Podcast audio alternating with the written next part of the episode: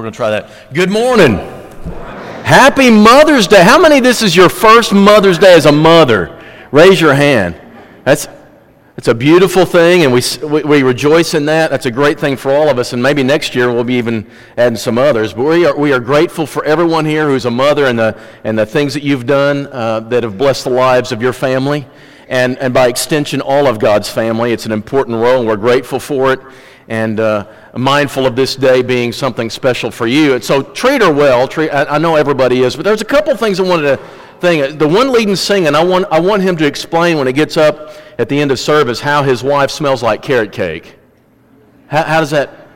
Uh, I've been around Alicia a little bit, but I've never smelled carrot cake. I just, I just want to know. But, uh, and I love the way Levon does this. She makes sure she gets some of this stuff. But uh, here in a minute, we're going to make Aiden's Day by singing Jesus Loves Me. I would like to help Sawyer out, but we're not going to do Move It, Move It, Move It.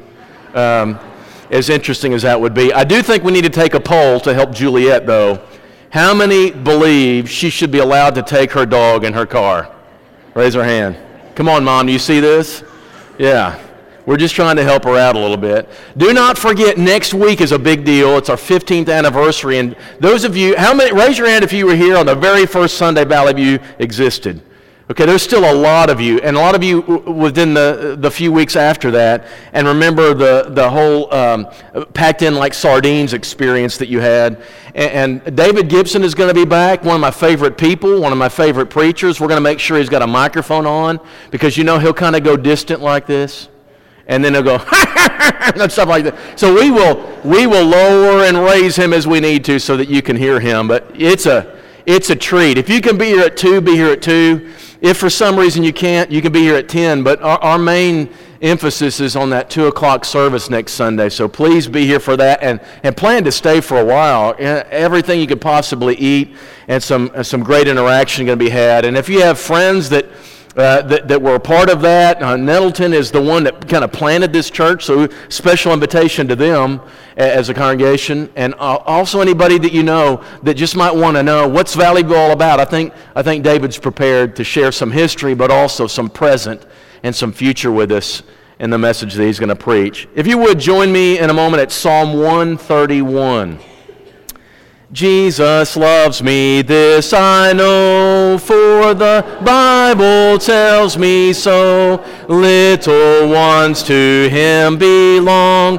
They are weak, but he is strong. Yes, Jesus loves me. Yes, Jesus loves me. Yes, Jesus loves me. The Bible tells me so. Psalm 131, before you actually get to verse 1, there's a superscription there. It is a psalm of David, but it's also one of the psalm of ascents, a song of ascents. Three times a year, God urged people who had scattered from Jerusalem, from the city that housed the temple, was the great centerpiece of the Jewish faith. They had scattered out there. They had moved away. They'd had to go and move to different lands. Maybe they were scattered there on purpose. Maybe it was because of some different accidental thing that happened. But they're scattered all over the place. And he says, three times a year, for sure one, but if you can, three times a year, I want you to make a pilgrimage back to the holy city. I want you to come into the temple that houses kind of God and the worship of God, and I want you to come back here and remember who you are. It doesn't matter where you are in the world, you are still God's people, but I want you in these certain times a year to make that pilgrimage. And pilgrimages back then were nothing like getting in your car going 15 miles. These were some really rugged territories that they were traveling from. There were sorts of threats and dangers along the way, and it was an expensive trip. But God asked them, I want you, as part of your faith, to make these three trips a year if you can, at least one. And as you make your way up here, I want you to sing these songs as you travel. It begins in Psalm 120, and it goes through Psalm 134. And I want you, it's kind of like the soundtrack of your childhood. Imagine those songs that, that resonated with you at each stage of your life and reminded you who you are. And you'd put that soundtrack in your sound system of your car, your camel maybe. And as you're traveling your way to the Holy Land, these songs you would sing. Begins with 120, and it goes in a particular order. 120 is a song about I'm living in a foreign land. I'm living among people who do not share my faith, maybe my enemies, certainly people who oppose the Jewish faith and find us odd. We look forward to the trip, Psalm 120 says, but it's costly and difficult and reeking with challenges, right? Psalm 121, then, the next song they sing. The strength they get from looking into the distance of the high holy city up there, up on the horizon, and they remind themselves, God is going to guide me on this trip. There was great joy when they started talking about it and planning it and packing for it. This would be like Christians on Saturday night anticipating that wonderful sermon that's coming on Sunday morning. You missed that one. That was your shot. That's Psalm 122. And then they keep their eyes on God, it says, as they pass through the areas where, because this happens every year at the same annual times, the opponents and the lands they go through that don't share their faith are used to seeing these pilgrimages and these pilgrims traveling, and they make fun of them and they harass them. And so, as they pass through these areas of unbelievers who are mocking them, they're asking strength from, from the city of Jerusalem and from God, Psalm 123. And they say in Psalm 124, if it had not been for the Lord who was on our side, we would have never made it. Their reliance as they travel is upon God giving them mercy. And they celebrate a song that we just sung a few moments ago in Psalm 125. As the mountains surrounding Jerusalem come into view, so the Lord surrounds us as we travel. This is from the Psalm of Ascents, which is why Matthew led that. And it's a beautiful, comforting thought as they travel that God is surrounding me and taking care of me. And whatever cost, Psalm 126, the next one, whatever cost is incurred, whatever we absorb, whatever trouble we experience, God will restore it, Psalm 126. The city is where the temple is, built by God, and because of that, nothing can really threaten it, Psalm 127. And not only that, but the person who trusts in God, not just about buildings, but the people who trust in God and obey Him, they will be equally protected and guided. 128. 129, they reviewed the history of Israel, how so many times her enemies rose up in opposition and became an obstacle, obstacle to God's purpose, and every time God was faithful and giving them deliverance. It's a review of how God has helped us in the past. And because of all this, in Psalm 130, the pilgrim says, we're going to trust God completely for us. He's not just for our, our, our, our, forefathers, it's also for us. And it brings us to Psalm 131, which is my Mother's Day gift to you. But we're going to. We're going to pass up that for just a moment and continue the playlist until we get to the land. In Psalm 132, there's a rehearsal of God's promise to Abraham and to David, and a firm confidence God keeps all his promises, and he will keep ours too. There's great joy then in Psalm 133 because the closer they get, the more they surround themselves with godly people. All of a sudden, God's faithful disciples, Jews, more and more of them showing up on the roads, and you're traveling together in unity with people who share the same faith. And the joy and strength that comes from that carries them all the way through to the final one, Psalm 134, where they finally have the ecstatic uh, experience of praising God with all the people who believe the same. I really think we should be practicing these song of ascents, songs of ascent. I think on Saturday night you should be singing Psalm 120 and thinking about tomorrow I'll get to be in the house of God. I'm going to come out from where I'm at and I'm going to join other people. And, and somewhere around Psalm 129 we should be getting on to Southwest Drive.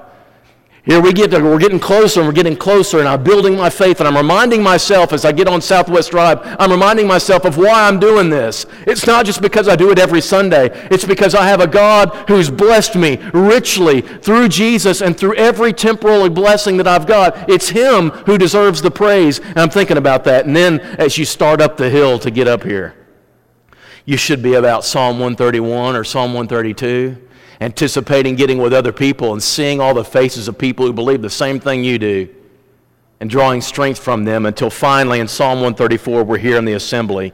It's the Lord's day and we're getting to praise His name. That's kind of what they're doing.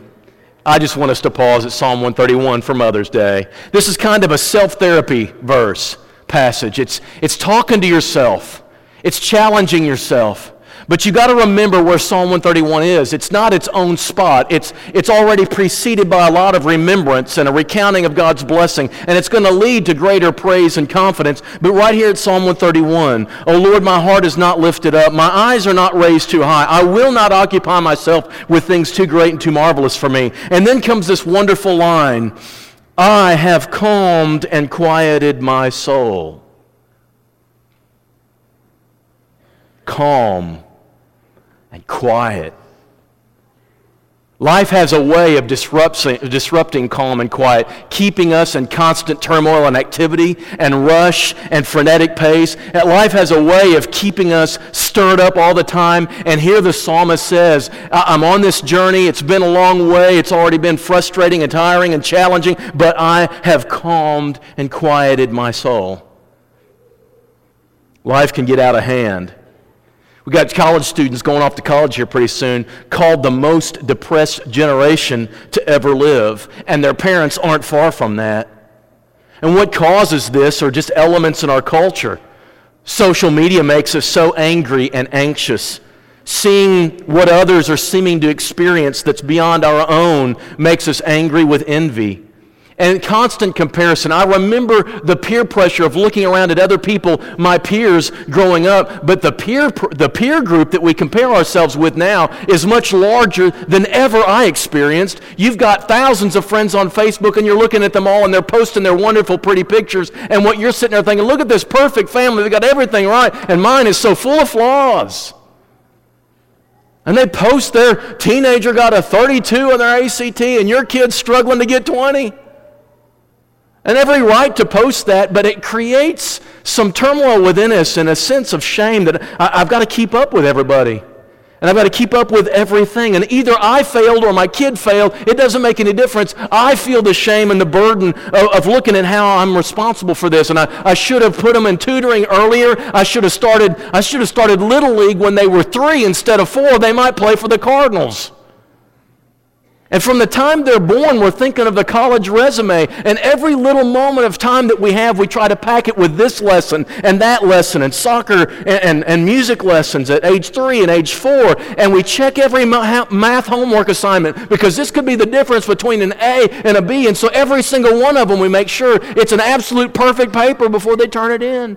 Oh, the tiring you do more and more and more. And just like that, the joy of childhood is over, and it felt like so much work. We all feel it, especially you moms feel it. You love those little ones so much it hurts, and you want to provide for them the absolute best future if it kills you, and it probably will. You get on an ever ending treadmill of manipulation and control, securing every advantage that you can, every likelihood that they'll be recognized and successful. And you might even cross the line and cheat a little bit and write that paper for them. Into this kind of stressful environment that we're all getting used to in our world comes this psalm that, that says, I have calmed and quieted my soul. I have. It's possible for you to calm and quiet your soul. The threats to that quiet are listed in verse 1. My heart is lifted up. We lift up our hearts and we think that all of life depends upon our effort, and I've got to work extra hard all the time to get an extra 10 feet of distance. What does it mean to have a heart lifted up? And the best illustration comes from Deuteronomy chapter 8.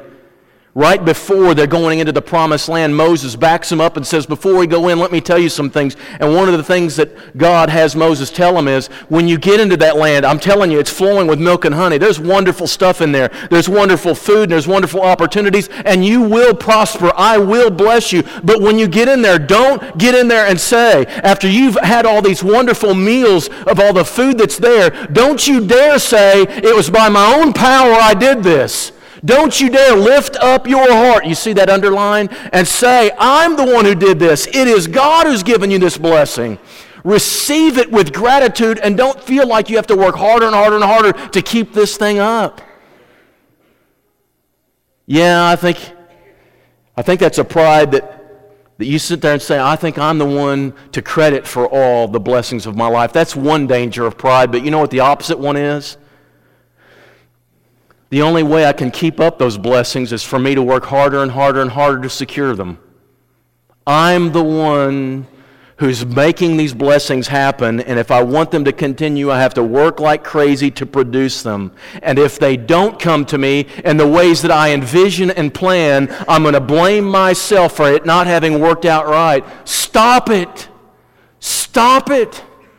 Your life is a gift from God. There are th- certain things that you do. You are responsible for doing things, but God is the ultimate praise for the things that happen in your life.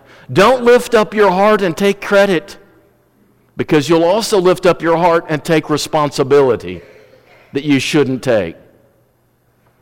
Don't do that, it disrupts your calm and your peace. The second thing that disrupts this is eyes raised too high. This is a weird thing. I, don't, I never used to call it this. I used to call it when your nose is in the air. When it rains, you may drown. These people who constantly, in order to look at anybody else, have to look down. Do you know people like this? Here's how Isaiah described in Isaiah chapter 3 this very vivid image of these women, these rich women who were trodden down, trampling down the poor, and it craned their necks. He says they craned their neck, their necks are all stretched out. These stretched out necks way up above everybody, looking down on everybody, condescending, right? They've even got jewelry on their feet. These are rich, prosperous people that walk on the poor and look down on them as those are less, less valuable than they themselves are. People do this, and we sometimes do this to ourselves, to convey a sense that you're better than others. To sustain that belief requires that you constantly compare yourself to other people and find yourself superior. It's exhausting to do this, this posture that you have to sustain, that no one can gain any on you. You must stay up on people. You must stay a stride ahead. The most simple things in life becomes areas of competition. Oh, my kid walked at six months. Your kid had eight months. It took eight months to walk. My kid's superior. Mine's out of diapers already. They're only a month old. My kids said the word metamorphosis at age two and a half. When did yours say metamorphosis? I don't care. It don't make any difference. But we have to in every com- conversation when, oh, this is what my kid's doing, and then you're looking in your own head. When did my kid do it? Is he behind? Is he ahead? And we have to. It has to be, little Johnny has to be smarter than any other human who's ever lived. You can't let up either. That competition has to stay at it. You always having to look behind to see, am I still ahead of everybody else? And there's no peace and comfort that can be found that way. And even when you have a time to enjoy peace and relaxation with your family, no, you got to fill it with something else or you might lose ground. And so we live, we fill our lives full of activities, seeking to take advantage of every opportunity to gain a little more of our lead, and it's exhausting. It's not how we're supposed to live threatens your peace and your calm. And there's a third thing he says. I, I, I, do not occupy myself with things too great and too marvelous for me. I struggle a little bit with this one. When you start taking on things that aren't your business, when you start trying to control things that are not within your realm of control, but you're going to do it anyway, and you're going to try to manipulate things that you have no business messing with, or you're going to try to solve things you can't solve. Job did this in Job chapter 42 at the end when God is finally answered, and God did not address the questions Job raised. He totally ignored his questions and went beyond them and said, I'm God, period. You don't have to worry about this stuff. Who is this that hides the counsel without knowledge? Therefore, I've uttered what I did not understand, things too wonderful for me which I did not know. Job said, All that complaining I did in the last 40 chapters of this book, I was venturing into territory I had no business talking about. Listen, you may struggle with things that you don't know why. Why did this bad thing happen? Why did these, these series of bad things happen to me? Why did it happen? And you know what? You're going to ask yourself them questions. Nothing wrong with asking those questions, but do not demand an answer. There are certain things you can't know that are in the realm of what God does. Deuteronomy 29 29, the secret things belong to Him. Let Him have them. And don't you vex yourself with them. They are none of your business. You cannot know. Let it go. You cannot know the future. You can plan and plot all you want to and you need to, but you cannot know the future. So do not vex yourself. It will rob your peace of the present in order to try to figure out the future, and that's not a good trade. Those are the things that threaten to rob you of your peace and calm of soul. So, how can we, as the psalmist, David says, I have calmed and quieted my soul? And the answer is this we've got to think about mom. Think about mom. Two things he says that uh, accomplishes this calming of his soul. And he says it twice. So the same thing twice. Repetition is a key that this is important. So he says, I have calmed and quieted my soul like a weaned child with its mother. Like a weaned child is my soul within me. A weaned child is one that has learned to trust mom so completely that if mom doesn't answer immediately, I can wait confidently. Prior to this weaning, a baby will cry. She has needs that need to be met that she can't meet herself. She has needs that someone outside herself must meet, and she has to let them know it. And she cries, not knowing, really sure whether that need will be provided and by whom. It's a scary world for a baby that cannot trust yet. But by experience, and two to four years old, that was weaning age among the Hebrews. She's learned mom knows those needs. Mom will provide those needs has for time already proven her track record is good. She always shows up with something good. And I can trust that the next time she will too. And I don't even need to cry constantly. I have a freedom and a peace that she's going to be there for me. And I can be content even before the needs are met. So she spends her life in freedom and freedom from worry. So you can quiet your soul when you remind yourself she always comes through. Just this past week, Michael was talking about this. You probably know Michael. He's a youth minister, but he's more like a youth than a youth minister. You ever figured this one out right? And so he's got, the, he's got Emerson with him, and she's just crying, crying, crying. Hands her to April, and she just quiets down like that, right? That's every dad's kind of dilemma. But I, am figuring, and the way LeVon explains it, she's, she's spent the last nine months of her life, plus now, with April and knows April's smell and touch and all that stuff, and so she can calm her a lot quicker. A weaned child is a child that mama has done this enough that I can trust her completely and not be so fretful and cry so much. A weaned child. Your soul is a weaned child. If your soul is a weaned child, who is your mother? If I say to myself, I've calmed and quieted my soul like a weaned child with its mother, I'm comparing my soul to a weaned child, and my mother is God. And He has got a track record of taking care of me that gives Him the benefit of the doubt that even when I don't know where he is right now, and even though I don't know when he's going to come, I know he's going to, and he is going to take care of me. And I do not have to whine and cry and constantly fret and try to handle this myself and go into emergency mode and go crazy and go anxious and go fretful. I don't have to. I've trusted. He's proven himself in the past. He's going to come through for me today, and he's going to come through for me tomorrow. And it's not presumptuous to assume that, it is faithful to assume that. You see, you can't just pick up Psalm 131 and, and expect this maturity to come to you. Before we got to Psalm 131, he's already sung all those songs that God enumerates all those past things God did. All those times when my opponents rose up and gave me great stress. What are my opponents going to do? Are they going to overcome me? And, and, you renew, and you keep going over. No, they're not going to overcome me. God's been here for me. He's taken care of me every step of the way. And as you've sung those songs and reminded yourself of what God's done in the past, you begin to fill yourself with faith for the future. I don't have to be fretful and panicky and frenzied and hurried in my life. My mother is going to take care of me. I just keep singing those songs that remind me of what God has done for me. Please hear this psalm today, especially you mothers. There's no reason to wait until heaven to enjoy that peace and calm that God makes available to his, pe- his people. Don't wait till then. Have it along the journey. Have it for this life.